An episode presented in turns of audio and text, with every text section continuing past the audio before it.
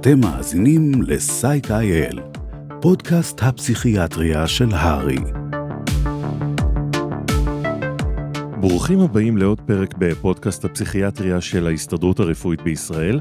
הפעם נדבר על חולים שוודאי נתקלתם בהם או לבטח תפגשו אותם, חולים סומטיים, וביניהם גם אה, אלה שסובלים מהיפוכונדריה. איתנו בפרק הדוקטור מולי לינדר, מומחה לפסיכיאטריה וסגן מנהלת המרכז הרפואי לבריאות הנפש, שער מנשה. שלום מולי. שלום איתי, מה נשמע? תודה, תודה.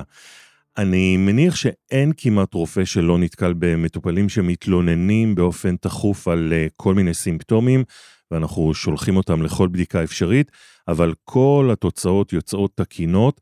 אלה החולים הסומטיים? אוקיי, okay, אז בוא נדבר קצת על בכלל הקשר קצת בין גוף לנפש בתור התחלה. לא, לא נרחיב שם יותר מדי, רק נגיד שדי ברור שהקשר קיים בכל הכיוונים. זאת אומרת, מצבים נפשיים שונים יכולים להשפיע על תחושות ועל איך אנחנו עם הגוף שלנו ומה קורה לגוף שלנו, וכמובן שגם מצבים או תחלואה גופנית יכולה להשפיע על אה, מצבנו הנפשי, למשל על אה, מצב הרוח או חרדה. אבל לא כל פעם שמטופל מבטא איזשהו קושי סביב בעיה גופנית, אנחנו נגדיר אותו כחולה סומטי. לא. יש לנו קבוצה של הפרעות שכדאי להכיר אותה, ובזה אולי נעסוק היום, ואחת מהן היא ה-Somatic Symptom Disorder. זאת הראשונה, היא הפרעה שמתעסקת בעיקר במיקוד בסימפטום. עכשיו אולי צריך להגיד כאן, זה משהו שנכון גם לגבי ההפרעות האחרות באותה קבוצה, פעם ב-DSMים הקודמים, נקרא לזה, היה מקובל אה, לספור, לספור כמה סימפטומים קיימים וכמה זמן כל אחד ומאיזה מערכת בגוף. לשמחתי העניין הזה ירד, זה כבר לא קיים. היום אה, מבינים שגם סימפטום אחד, אם העיסוק בו הוא אקססיבי ומטריד את האדם ברמה כזאת שיוצרת כבר הפרעה, אפשר יהיה להגדיר אותה כהפרעה. למשך כמה זמן? שישה חודשים, אה, זאת ההגדרה, מעל שישה חודשים של, של עיסוק יוצא דופן אקססיבי בסימפטום או בסימפטומים מסוימים גופניים שכמובן אין להם הסבר או לפחות אין להם הסבר מלא ברמת העוצמה למה שקורה במציאות. אז אנחנו נוכל להגדיר את זה כהפרעה ו... כלומר הבדיקות תקינות. או, אז חשוב לומר כאן בכל זאת לתת פה איזושהי הסתייגות חשובה. אדם עם אה, בעיה אה, גופנית עדיין יכול לבטא סומטיק סימפטום דיסאורדר. זאת אומרת, זה לא שולל. גם זה השתנה ממה שהיה בעבר. פעם אמרו אוקיי אז או שיש לו ואז אנחנו נתייחס לזה כהפרעה גופנית או שאין לו ואז נתייחס לזה כהפרעה פסיכיאטרית. אבל זה לא המצב היום היום מבינים שהעניין קצת יותר מורכב. יכול להיות אדם שיש לו איזושהי בעיה אבל הוא מגביר אותה מאוד הוא מתייחס אליה באופן לא תואם לעוצמה האמיתית שלה ואז כן הדברים האלה כן יכולים להתרחש יחד. הסימפטומים שאנחנו מדברים עליהם יכולים להיות בכל אחת ממערכות הגוף, אני חושב שאחד הנפוצים זה אה, סימפטומים של כאב, אה, שמטריד, שקשה, שאין לו הסבר, ש, שקשה מאוד להתמודד איתו, ועד כדי כך שהוא יוצר איזושהי נסיגה בתפקוד היומיומי של אותו אדם. האדם יפסיק לתפקד מבחינה תעסוקתית, משפחתית, אקדמית, חברתית, וכשנראה את הנסיגה הזאת ונראה שהיא ממשיכה מספיק זמן, אז נוכל להגדיר כאן הפרעה. זאת הקבוצה הראשונה. הקבוצה השנייה נקראת illness anxiety disorder, זאת אומרת איזושהי חרדה מפני מחלה.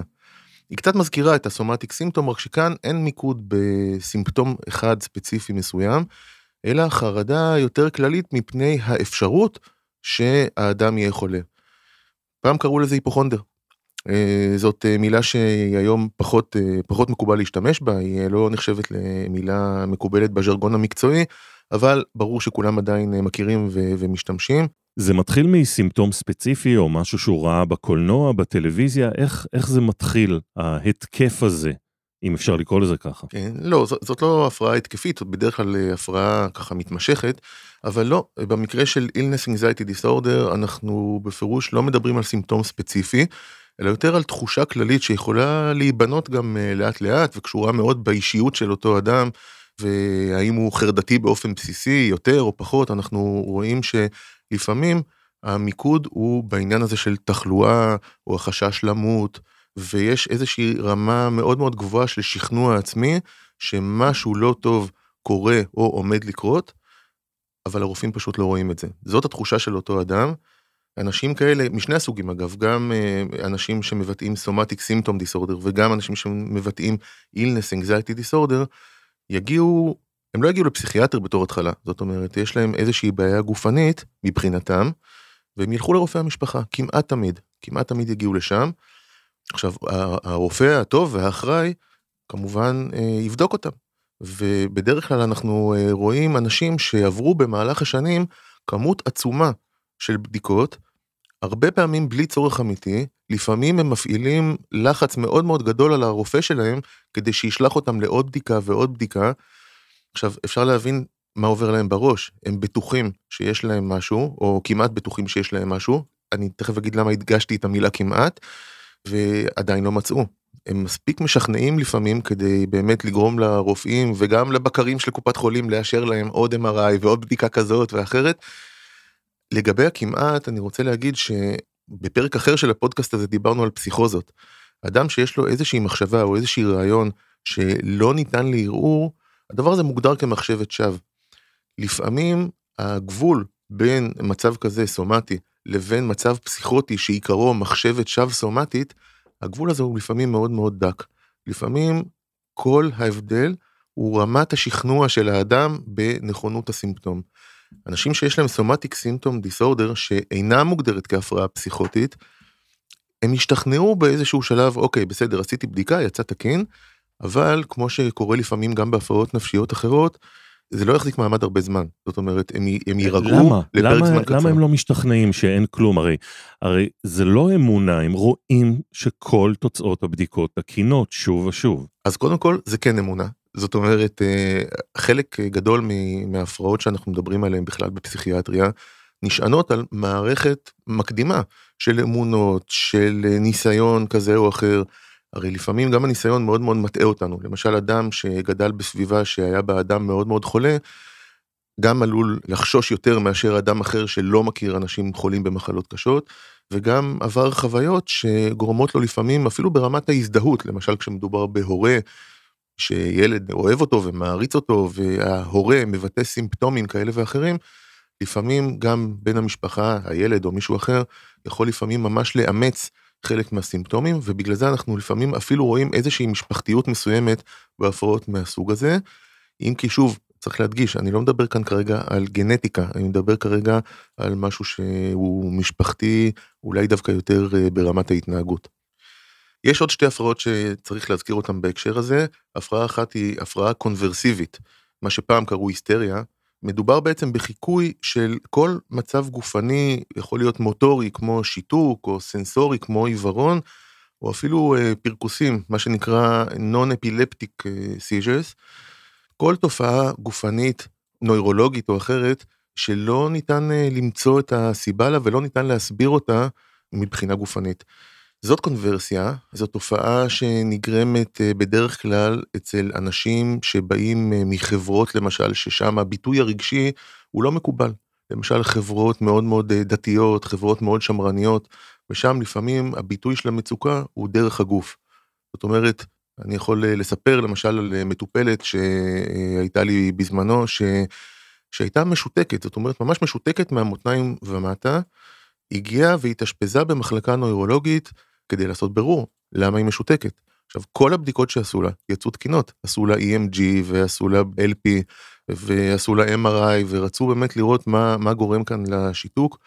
בסופו של דבר נעשתה התערבות אה, מאוד יפה בסוגסטיה שגרמה לה פשוט לקום מהכיסא ולהתחיל ללכת.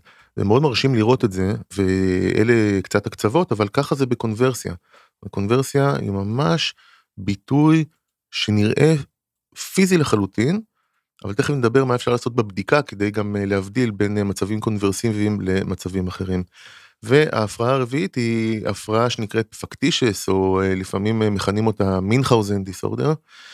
זה בעצם מצב שבו אדם גורם לעצמו במודע איזשהו נזק גופני, יש גם מינכאוזן בי פרוקסי, זאת אומרת, אדם גורם לבן משפחה שלו למישהו שהוא מטפל בו איזשהו נזק, כשהמטרה היא לקבל יחס וטיפול. זאת אומרת, בניגוד לרווח משני, ששם הנזק שנגרם נועד כדי אה, לקבל אה, למשל כספי ביטוח או ביטוח לאומי וכן הלאה, כאן מדובר במשהו שמצד אחד הוא נגרם במודע, האדם יודע שהוא גורם לעצמו נזק, מצד שני הצורך הוא מה שנקרא רווח ראשוני, הוא צריך את תשומת הלב, את הטיפול, את היחס, והוא לא תמיד ידע להסביר, או למעשה בדרך כלל הוא לא ידע להסביר למה הוא גורם את זה לעצמו, כי הסיבות הרגשיות שנמצאות מאחורי הסיפור הזה, הן לא גלויות לו. הדברים נעשים באופן לא מודע, אבל לא מודע לסיבה, אבל כן מודע לעצם הפעולה. מולי, מתי פסיכיאטר נכנס לפעולה וצריך להתערב במקרים כאלה? המצבים האלה בדרך כלל, כמו שאמרנו קודם, לא יגיעו מיידית לפסיכיאטר, בדרך כלל מי שיראה אותם זה רופא משפחה, אולי נוירולוג, אולי אה, רופא אחר. הפסיכיאטר ייכנס כשאנחנו נראה הסתמנות פסיכיאטרית נלווית למצבים האלה. כלומר, אולי נגלה פה איזה סוד קטן של פסיכיאטרים. אה, יש הרבה מאוד מצבים או הרבה מאוד אה, אבחנות שמופיעות ב-DSM, אבל אין לנו טיפולים ספציפיים בהם. למשל, אנחנו כן יודעים, נאמר, לטפל בפסיכוזה, בדיכאון, בהפרעה ביפולרית, אבל טיפול בהפרעות אכילה, טיפול במצבים אה, סומטיים, טיפול אה, בהפרעות דיסוציאטיביות, אין לנו כדור ספציפי או, או טיפול ספציפי אחר להפרעה כזאת, ובעצם אנחנו מטפלים סימפטומטית.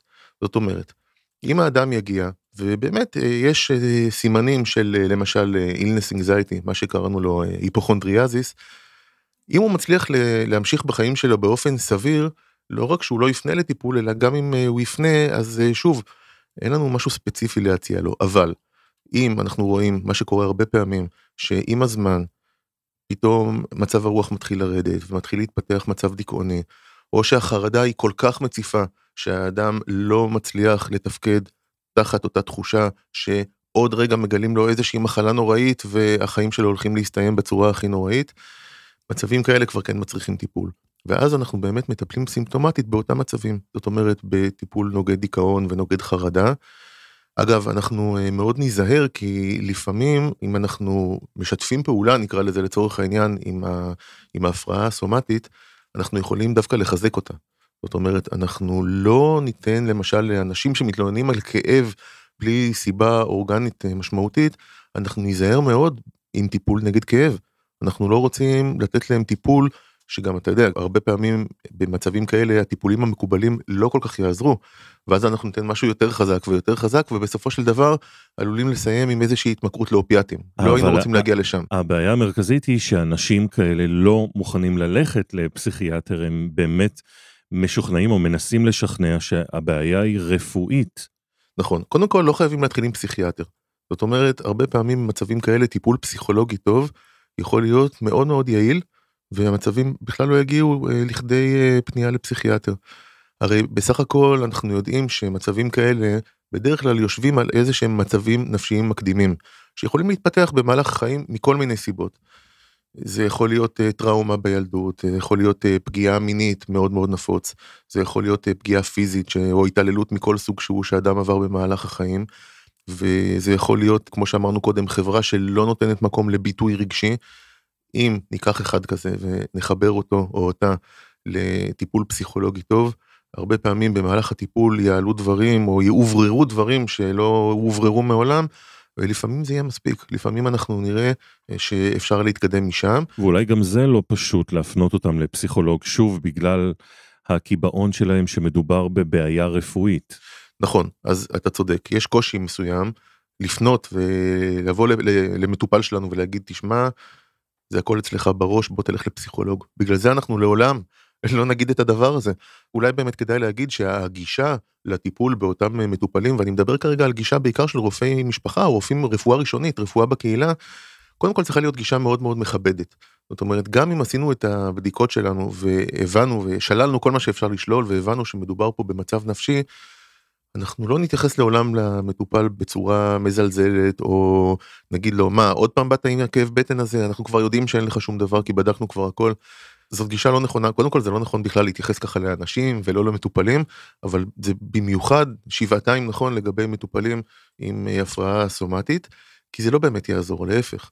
זה רק אה, יחמיר את המצב זה עלול לגרום להם להתבצר בתוך הסימפטומים שלהם כי הם ימשיכו להרגיש לא מובנים ובעצם הרי כל הסיפור פה זה שיש איזה משהו רגשי שהם לא מצליחים לתת לו ביטוי, והגוף מדבר בשבילם. אז הדרך לשכנע אותם זה קודם כל ליצור איתם איזשהו אמון, מערכת אה, יחסים טובה ומכבדת. נכון, זה מאוד מאוד חשוב. אני יודע שרופאי משפחה הם האלופים בסיפור הזה, זאת אומרת הם אה, מכירים את המטופל ומכירים גם את המשפחה. אגב, אה, מאוד מקובל במצבים כאלה גם לנסות לשלב או לערב עוד בן משפחה שהמטופל מסכים לערב אותו. ולנסות לראות את הדברים מעוד פרספקטיבה, זה גם נותן איזושהי נקודת ייחוס נוספת למטופל וגם לרופא. ואז אחרי שאולי בפעם הראשונה עשינו איזשהו אה, מהלך של בירור מאוד מאוד מקיף שכולל בדיקות כאלה ואחרות, הגישה הנכונה היא לקבל את המטופל, להקשיב לו, לא לחתוך אותו באמצע, להקשיב למה שהוא רוצה להגיד, כי זה באמת, זה, זה אפילו חלק מהטיפול הייתי אומר, לתת לו איזה שהם הנחיות, לצייד אותו במכתב בסוף כל פגישה שבו נאמרים כמה דברים קצרים אבל בסיסיים, בדקתי כך וכך, התרשמתי שכך וכך, ביקשתי ממנו לעקוב אחרי סימפטום כזה או אחר, והרבה פעמים עוזר גם לקבוע מראש את הפגישה הבאה. אם אני קובע איתו פגישה, למשל לעוד אה, שלושה ארבעה חודשים, אז קודם כל יש לו למה לחכות.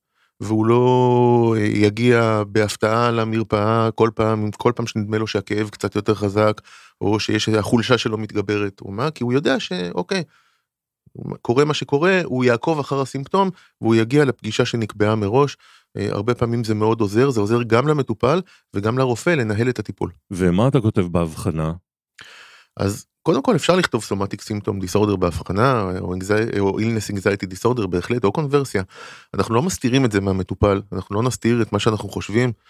זה גם לא חוקי אגב אבל אנחנו כן נתייחס למה עשינו זאת אומרת אנחנו נכתוב היות ובדקתי א' ב' ג' וד' ונשלל נשללה האפשרות שמדובר ב-A, B, C ו-D כרגע ההבחנה המובילה היא שמדובר בתופעה גופנית שיש איזשהו בסיס רגשי שגורם לה, אבל נמשיך לעקוב אחרי סימפטומים כאלה ואחרים ונראה מה קורה. רגע לפני סיום, יש לך איזו תחושה שהקורונה הגבירה את הסומטיזציה או את ההיפוכונדריה? קשה לומר, אני, אני חושב שלגבי הקורונה אנחנו כן רואים עלייה אה, מסוימת בפניות לטיפול בבריאות הנפש. אבל אני לא יכול אה, לומר אה, שיש איזושהי עלייה ספציפית דווקא בסימפטומים האלה. כי יש איזושהי חרדה בציבור ממחלות, אה, מחטאים יותר, מסתגרים בבית, לא יוצאים החוצה, לא מוציאים את הילדים, ואז הגבול הזה קצת מטשטש בין סומטיזציה לבין מצב באמת מדאיג שכל העולם שוהה בו. תראה, אפשר להגיד אפילו בצורה הפוכה, יש אה, מטופלים שאומרים, הנה, אני עכשיו יכול להוכיח לכם שכל מה שטענתי כל השנים האלה הוא באמת נכון. זאת אומרת, מאוד מסוכן להיות uh, בחוץ, יכולים לקרות דברים מאוד מאוד מסוכנים, אתה יכול לחלות, ובשבילם זו איזה סוג של הוכחה שאולי הם uh, צודקים בדברים מסוימים שהם חשבו, אבל הם לא באמת יחגגו את ניצחונם לאורך זמן, כי בסופו של דבר, האנשים האלה יחזרו למצוקה שלהם, הדיכאון עלול להחמיר, אתה יודע, אתה מדבר על קורונה, זה לא רק הווירוס, זה הסגרים הארוכים שהיו כאן, זה אנשים שאיבדו את מקום העבודה שלהם, אנשים שפתאום צצו אצלם בעיות משפחתיות חדשות שלא היו קיימות קודם, בגלל שפתאום כולם ביחד 24/7. אז אנחנו כן, אני כן יכול להגיד לך שבהחלט אפשר לראות עלייה משמעותית בדיכאון, בחרדה, במחשבות אובדניות, אה, הקווים החמים אה, מוצפים יחסית למה שהם היו בשנים הקודמות. אבל ספציפית לעניינים סומטיים קשה מאוד להפריד, אני חושב שאנחנו נוכל אה, לראות את זה בפרספקטיבה לאחור, זאת אומרת בעוד שנה, שנתיים שנוכל לאסוף את כל הנתונים, כי הרבה פעמים במצבים כאלה, במצבים חריפים, במצבי אסון מהסוג הזה, אנשים איכשהו כן מצליחים להחזיק את עצמם, ורק אחרי שהכל נגמר, פתאום יש איזושהי נפילת מתח ופתאום אז רק פורצים סימפטומים כאלה ואחרים. אז השאלה שלך היא מצוינת, אני חושב שהתשובה עליה תוכל להינתן אולי קצת יותר בעתיד. כן, נחיה ונראה מה שנקרא. זהו, אה, מולי, הגענו לסוף הפרק על החולה הסומטי. אה, מסר לסיום? כן, אה, גלו סבלנות לחולים הסומטיים. הם יכולים להיות לפעמים מאוד חוזרניים כאלה, חוזרים עם אותו סימפטום שוב ושוב. אין מה לעשות, תבינו את המצוקה, גלו... הם באמת סבלנו, סובלים. הם באמת, לא, הסבל הוא אמיתי לחלוטין, וכשצריך, באמת, אל תהססו אה, להתייעץ או להפנות אה, לעובדת הסוציאלית, אה, לפסיכולוג, וכשצריך, אז גם לפסיכיאטר. חשוב, חשוב מאוד. תודה רבה, דוקטור מולי לינדר, שהתארחת בפרק. אנחנו מזמינים אתכם לעקוב אחרינו בפייסבוק, בטוויטר ובאינסטגרם עם כל העדכונים והחדשות שלנו בהסתדרות הרפואית. נגיד תודה גם לשם הפודקאסטים על עריכת הפרק. תודה גם לכם על שהאזנתם לנו, ונתראה בפרק הבא.